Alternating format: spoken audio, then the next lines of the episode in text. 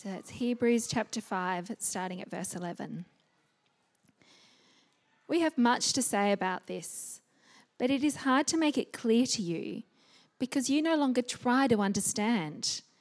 In fact, though by this time you ought to be teachers, you need someone to teach you the elementary truths of God's word all over again.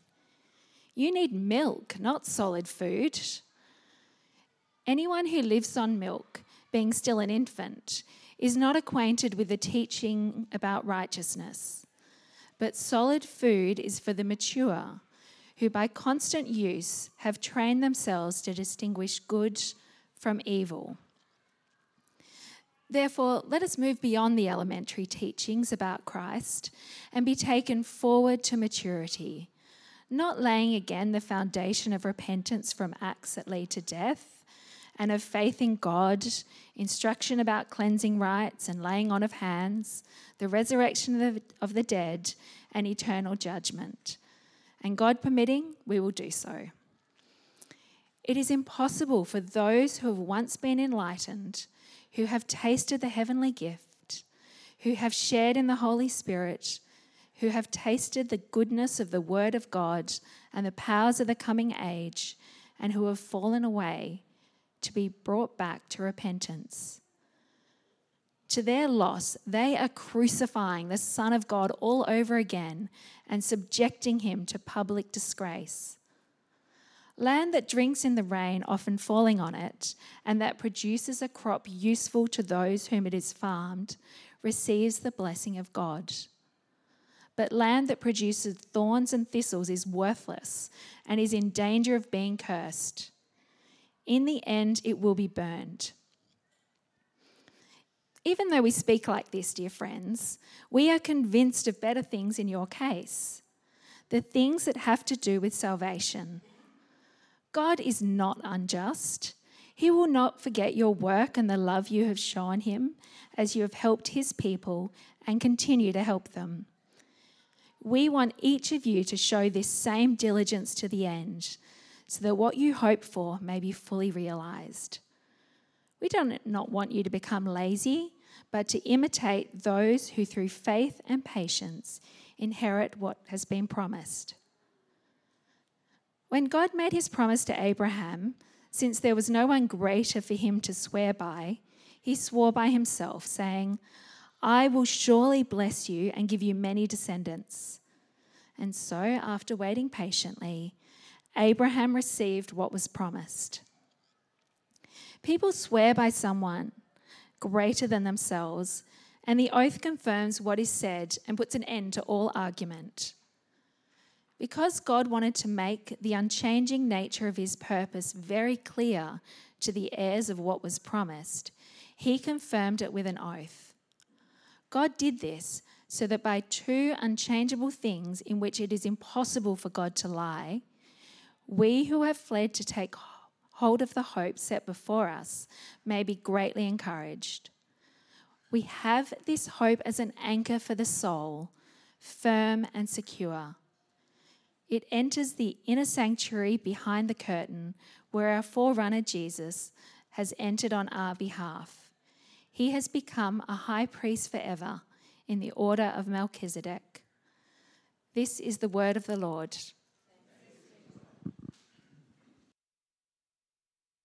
Thanks, Rachel. Uh, heavy passage for us to look at this morning. Thank you for reading.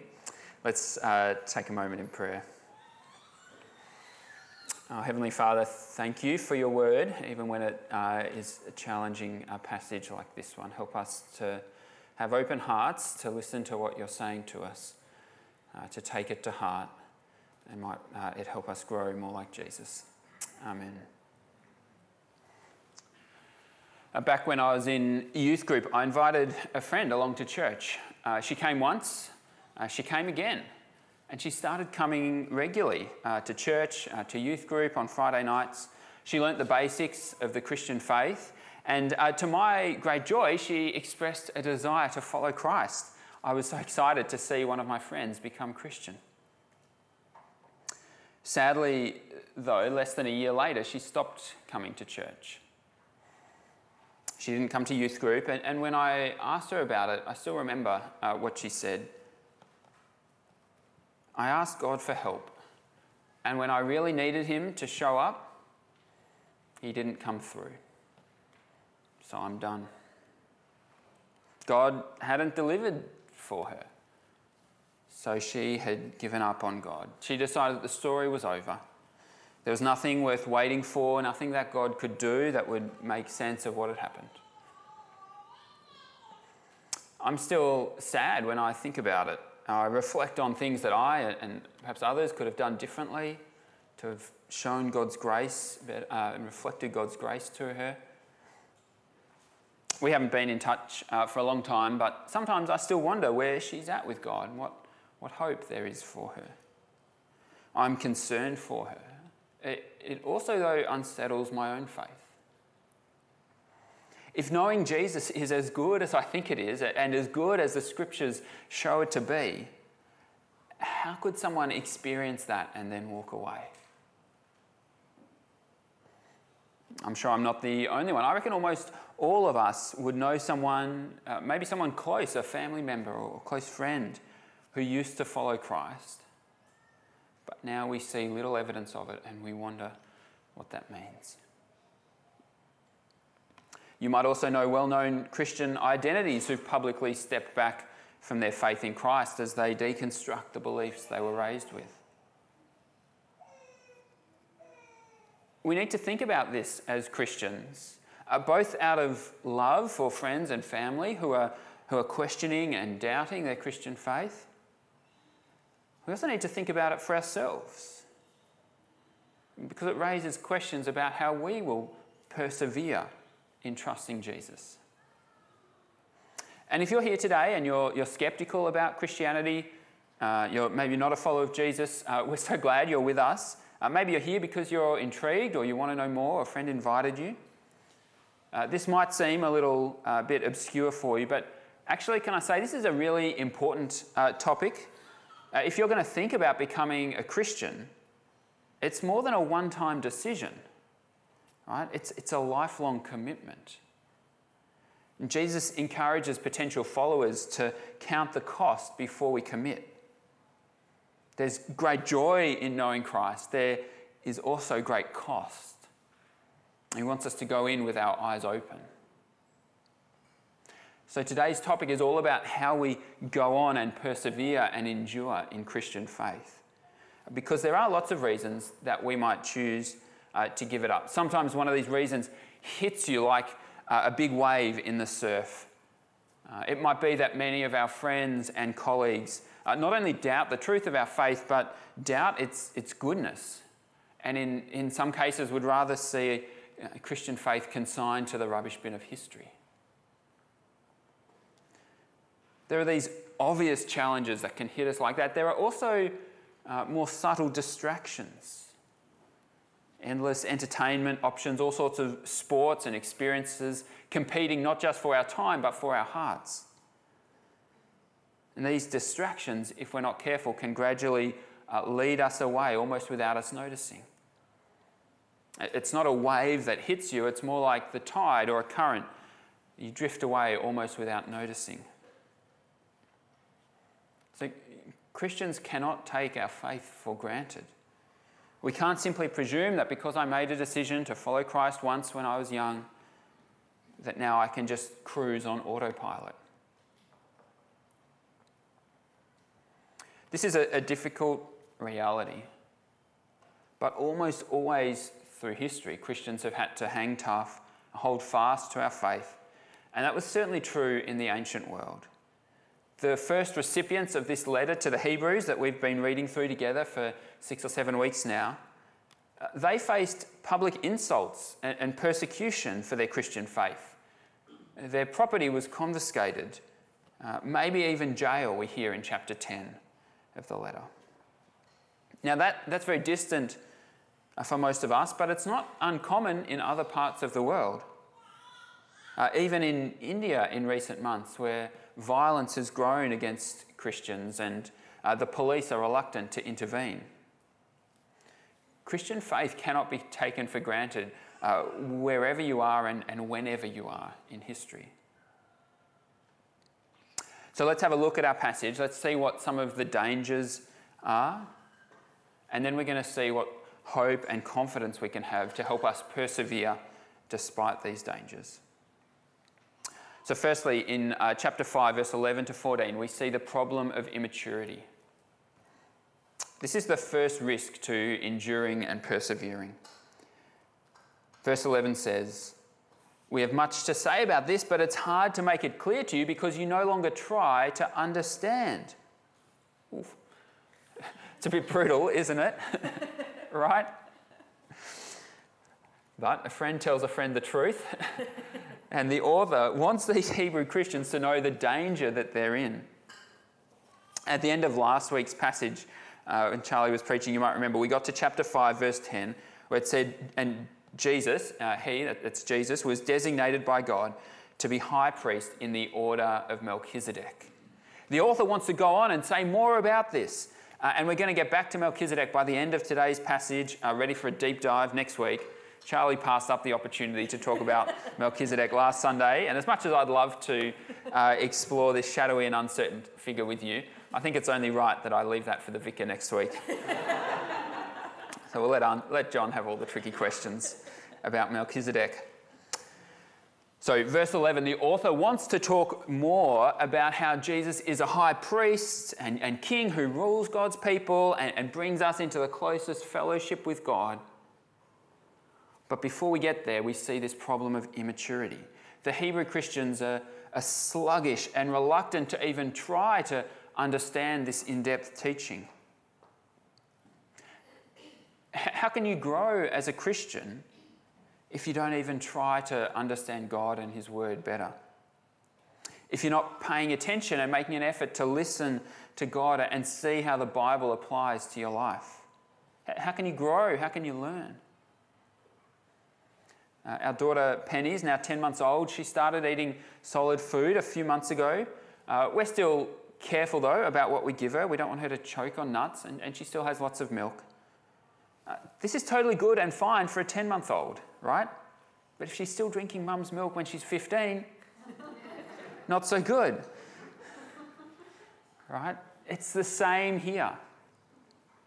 There's nothing wrong with being young in faith as a Christian. There's nothing wrong with needing spiritual milk and the foundational teachings about Jesus. But there is a problem if you never go deeper there is a problem if we don't engage our, our brains as well as our hearts and make the most of the opportunities we have uh, to study God's Word, to learn more about Him. As verse 12 puts it, to, to learn to teach others about Jesus too. Because you don't need to be an expert to teach others. You just need to be willing to learn from God's Word and willing to pass on what you're learning to others and encourage them in their faith too. Right, that, that beautiful story Chris shared with us of the young, young guy, Army, who uh, realised that going to church was not just about him receiving, but him being a blessing to others as well. This is what being a small group leader is all about. It's what being a kids or youth leader is all about. It's what my job is all about too. Being a leader and a teacher is not about knowing everything. It's being an active learner who's willing to take some initiative and encourage other learners uh, from God's Word. On the other hand, if we rest on our laurels, expecting others to be pouring out milk for us, if we don't take responsibility and seek to grow in our own relationship with God, it's like we're taking Him for granted. And that way lies disaster. So, chapter 6, verse 1 says, Therefore, let us move beyond the elementary teachings about Christ and be taken forward to maturity, not laying again the foundation. But just hang on a sec. Before we move beyond them, what are these elementary teachings? If we're going to build further for maturity, we need a strong foundation. And verse 1 includes in this uh, foundation repentance from acts that lead to death and faith in God. Uh, so, this is all about how you become a Christian. how you start the Christian life and how you go on as a Christian. Uh, you repent from sin. That means you turn away from actions and attitudes and thoughts that, that, displease, that displease God and therefore lead to death. And instead, we trust God. We, we put our faith and our hope in Him. Instead of living for ourselves or for something else that we value, we live for God first and foremost. We trust and depend on Him above everything else. That's what becoming a Christian is at its heart. And that's what being a Christian is day after day, turning from sin and trusting more deeply in God. Other foundations are in verse 2. There's instruction about cleansing rites and laying on of hands. Uh, so, this might be about baptism, the, the cleansing rites, or, or, it might have been teaching that they needed uh, regarding Jewish cleansing rites that they had previously, uh, which therefore might be a bit less relevant for us who don't come uh, from a tradition with lots of cleansing rituals, washing rituals. Laying on of hands is a sign of blessing, a way of praying for others, and particularly associated with the gift of God's Spirit who comes and dwells in us when we repent of sin and trust in God. Uh, and then it says, the resurrection of the dead and eternal judgment. These are not optional extras for Christian faith, they're foundational. Jesus himself rose from the dead. That's the, the central Christian claim. And he said that all will rise to face judgment. Lots of religions share this belief that we'll be held accountable by our Creator who will one day ensure ultimate justice by his final judgment. But unique to Christianity is the conviction that the only way to receive God's approval on, on that day at the final judgment is not to do lots of good things, not to do so much good that it's going to outweigh your sins. Now, Christianity alone offers the hope that Christ Himself has won your approval. Christ Himself has passed the test, and by trusting in Him, you receive that approval that is His. His righteousness is the, the language the Bible uses. And because of His death on the cross, all our sins are wiped away. And so, eternal judgment is not something to be feared for Christians because we can be confident. Confident not because we have done enough, but that Christ has done enough for us. And we depend on Him. This is the foundational Christian hope. Not that God will not judge, but that God will judge and that we will receive mercy because of Christ's death for us. Well, these are some of the, the foundational truths, uh, important truths, but not the sum total of everything that God has spoken in the Bible. His word has many more riches for us as well. Uh, we need to have these strong foundations. We also need to keep growing for maturity because if we don't, there's this great peril that awaits the peril of falling away. Verse 4 describes it in the starkest terms. It is impossible for those who have once been enlightened, who have tasted the heavenly gift, who have shared in the Holy Spirit, who've tasted the goodness of the Word of God and the powers of the coming, of, uh, of the coming age, and who have fallen away to be brought back to repentance.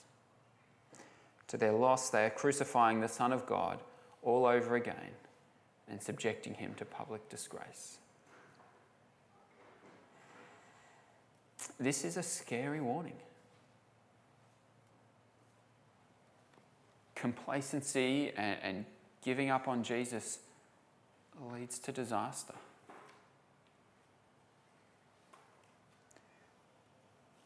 As we sit with this, I want to recognize that it can leave us feeling very uncertain. Because all of a sudden, my salvation, my relationship with God can feel very insecure. And especially if you've been taught, like me, rightly, that Jesus will not lose anyone who is his. that God will glorify all those who he calls to Christ and justifies in Christ. How do we square that idea that God guarantees our salvation with this warning about falling away from salvation? Some say that maybe it's talking about people who are never really Christians. Maybe that's possible, but it doesn't sound like it to me. It says they share in the Holy Spirit, they've experienced God's power and goodness, and yet they've chosen to reject it. They've walked away from all these blessings of God, all His generosity to them. And now there's no hope for them. They're ridiculing and shaming Christ, who is their only hope for salvation.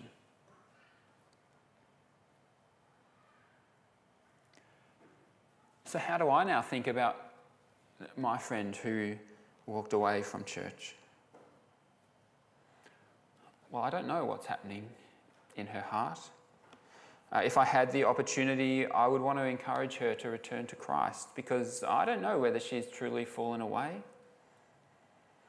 I won't know until that fateful final day when God's judgment is revealed. Uh, it's not my job to treat someone as beyond hope, as beyond hope of God's mercy.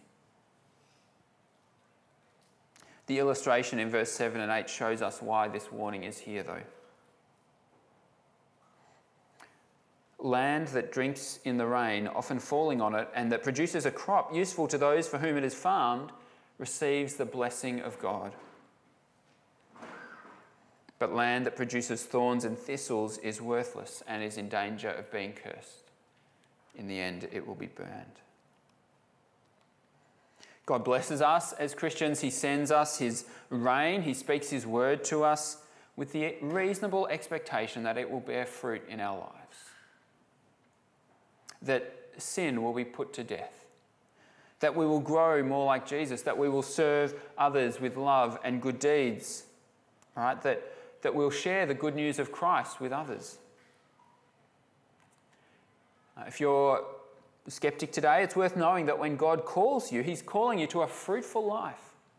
Fruitful for you, fruitful for the benefit of others, and ultimately fruitful towards God and for His kingdom. And if you're a Christian today, take a moment to reflect on how you are growing.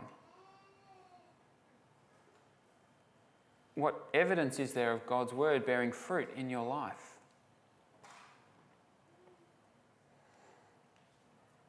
What sin is God convicting you of? Where are you expressing Christ like love for others? When did you last share God's word with someone? Uh, you might want to pray after the service about this. You might want to come and chat with me or with Ali. We'd love to encourage you in this because God's word warns us about the peril of falling away, the internal suffering it leads to. The warning here is for, for us, for all who call ourselves Christians. It's not for those, not for others, it's, it's for us. And yet, this passage offers us genuine hope as well. Verse 9 to 12 gives us some signs of hope. Listen to what our author says, even about these slow Hebrew Christians who are not even trying to understand. Verse 9 Even though we speak like this, dear friends, we are convinced of better things in your case, the things that have to do with salvation. God is not unjust. He will not forget your work and the love you've shown him as you've helped his people and continue to help them. Even amongst these Hebrew Christians, the author sees signs of hope. He knows that God sees them too, especially their love for other believers and the help that they're offering and continue to offer. And as I look around St. Jude's in Parkville, I, I see your genuine desire to, to listen and learn from God's word. I see your desire to work for good in God's world. I see your love for your church family, how many of you serve faithfully and give generously of your time and money and expertise. And I too am confident of better things that have to do with salvation. I, I haven't shared this warning with you today because uh, I think you're producing thorns and thistles. I share it with you because all scripture is God breathed and useful for training and rebuking and encouragement. Perhaps there are some of us who need to hear this warning for where we are now. For others, let it be an encouragement to keep persevering. As verse 11 says, we want each of you to show this same diligence to the very end, so that your hope may be fully, so, sorry, so that what you hope for may be fully realized. We do not want you to become lazy, but to imitate those who, through faith and patience, inherit what has been promised. No one likes a hope that disappoints. Uh, and if you follow a sporting team, St Kilda like mine, uh, you're used to hope that disappoints. we want our hope to be fully realised.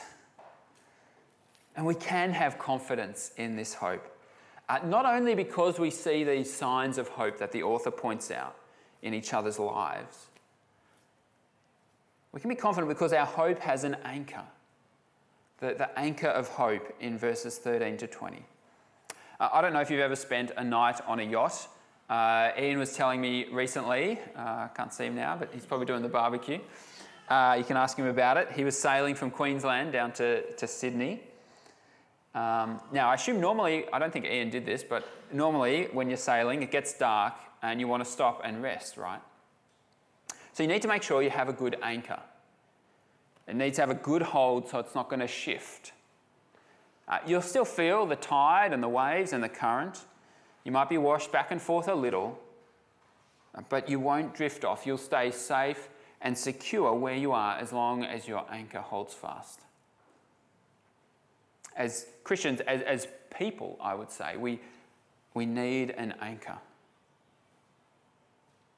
When, when the going gets tough, what keeps you steady? Doesn't mean you won't feel the wash, but what keeps you steady? When you feel the pressures to give up on your faith, when all around you are questioning and challenging or deconstructing or giving up on Jesus, where's your anchor? What will hold you firm? We need something utterly reliable and dependable. We need a promise from God Himself. God is the very source of truth. No one can be truer than God. His solemn oath can be depended on. He's given you His word. Christ, His Son, is dependable he's sworn it, uh, the, the, author says. Uh, not because if God didn't swear, he'd be lying. No, God doesn't lie. But verse 18 God did this so that by two unchangeable things in which it is impossible for God to lie, we who have fled to take hold of the hope set before us may be greatly encouraged. We're like refugees We've fled to take hold of this hope, this anchor, the, the hope that only God can offer. We're staking everything that He is dependable. And He wants to encourage us to hold firm, to help us to keep holding on, to assure us that He's not lying to us, that this anchor is worth holding on to. Brothers and sisters, we can take confidence, not only because God has said so, also because Jesus has gone before us. He's entered the very presence of God, where we long to be, where all our hopes are fully realized. If you're finding it tough to persevere, if you're tempted to give up, wondering if it's worth it, or just to kind of cruise in your faith, remember what He endured for you how he persevered for you. Remember the suffering that he faced and overcame, how he set his face for you. He even endured the cross to win you grace and mercy. He has gone before, and not only uh, has he gone before in suffering, now, Jesus has gone before now into glory, into the very presence of God, to the very throne room of God, God, we're told, and we are tied to him. Our anchor is in the very presence of God, it cannot be moved. This is our hope that we are tied to Christ. Friends, push on, don't give up. Hold firm to your anchor amid whatever currents and waves buffet you. Because your anchor is the Lord Jesus Himself. He will never let you go.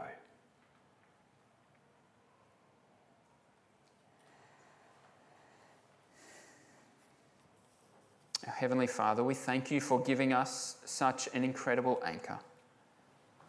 Thank you for the Lord Jesus for our great hope that He has gone before us through suffering and now to glory. Help us to, to push on where He has led. Help us individually as a church to grow in maturity, to bear good fruit uh, as we wait for our hope to be fully realized in Him. Amen.